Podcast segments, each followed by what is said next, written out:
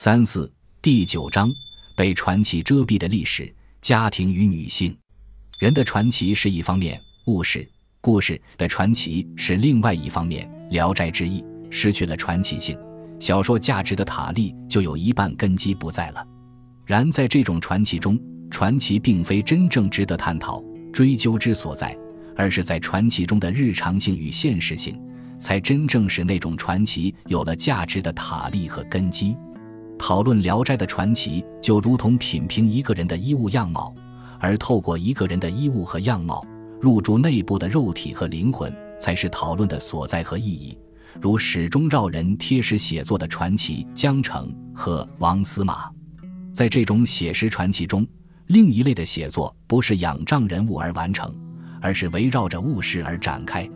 如山氏、石清虚和乱离二则等。在这种紧贴物事的传奇写作中，物事的意义取代了人物的重要性，使得传奇的实在在抛离人物时获得了另一种传奇和韵味。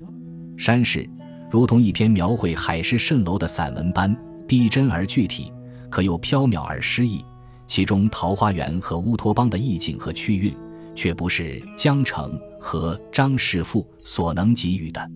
桃花源记写的是桃花源的在，而山氏写的是俗凡之事的繁华和不在。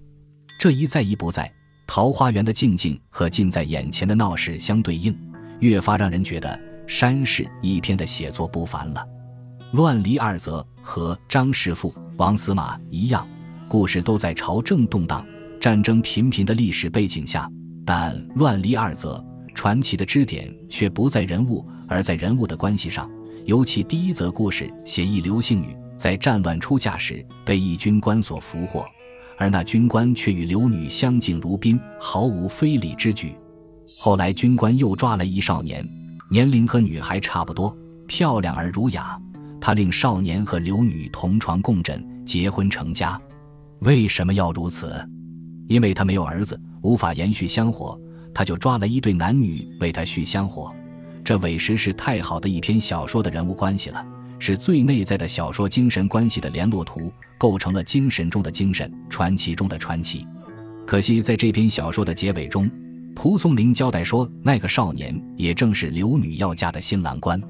戏剧性的巧合构成了蒲松龄的伦理传奇之书写，但却毁掉了人的精神最内在的心理传奇的可能性。而在乱离二则的第二则故事里，这种伦理巧合的传奇性再次出现，并比第一则更为传奇和离奇。陕西某公因战乱和家人失散，在他回京述职时，他的老差人妻子亡故，于是他便赏差人银两，让差人到街上再买一女子为妻。那时候政府的军队平乱凯旋，俘获的妇女不计其数，这些妇女都被插上草标，在集市上一一售卖。多么上佳的小说题材呀！差人来到集市上，因为手中钱两不多，不敢去问价少女少妇，就买了一个年长的妇人。这个故事要走向人性的最为幽深之处了。可老差人把妇人领回家里时，阴错阳差，这妇人竟是他的上司某公的母亲。一篇可以在人性、精神、灵魂上传奇的小说，就此被伦理的巧合传奇侵害了。为了感谢老差人替自己找回了母亲，某公这次给了差人更多的钱。钱多了，老差人又上街买女人，这次因为钱多，他买回了一个30几岁的少妇。可回到家里，这少妇竟然就是他的主人某公的妻。如此，老差人得到了更多的赏钱，终于到街市上买了一个更年轻漂亮的媳妇。一个好端端的可以更内在和精神传奇的小说，被人物关系的伦理传奇离奇毁掉了。这里我们不必充当蒲松龄写实传奇小说的裁判师，我们明了写作在一个时代必由这个时代约束和捆绑。更何况蒲松龄热爱戏曲，自然会将书意戏曲的戏剧性有意无意地带进小说中。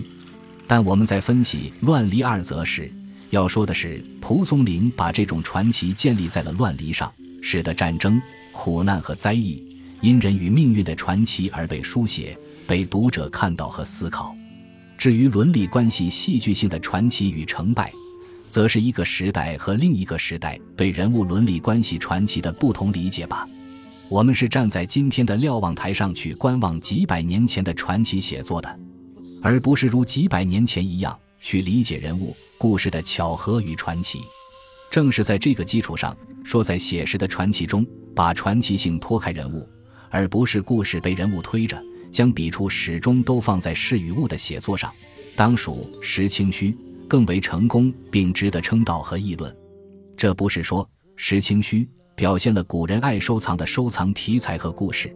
而是说他始终把石头当作人物紧贴和追笔，得而复失，失而复得，反反复复，起起落落，传奇至离奇，离奇至神奇。虽然读来常有一种失真感，但却也写出了人物对所爱的刻骨与爱至灵魂的动人和奇异。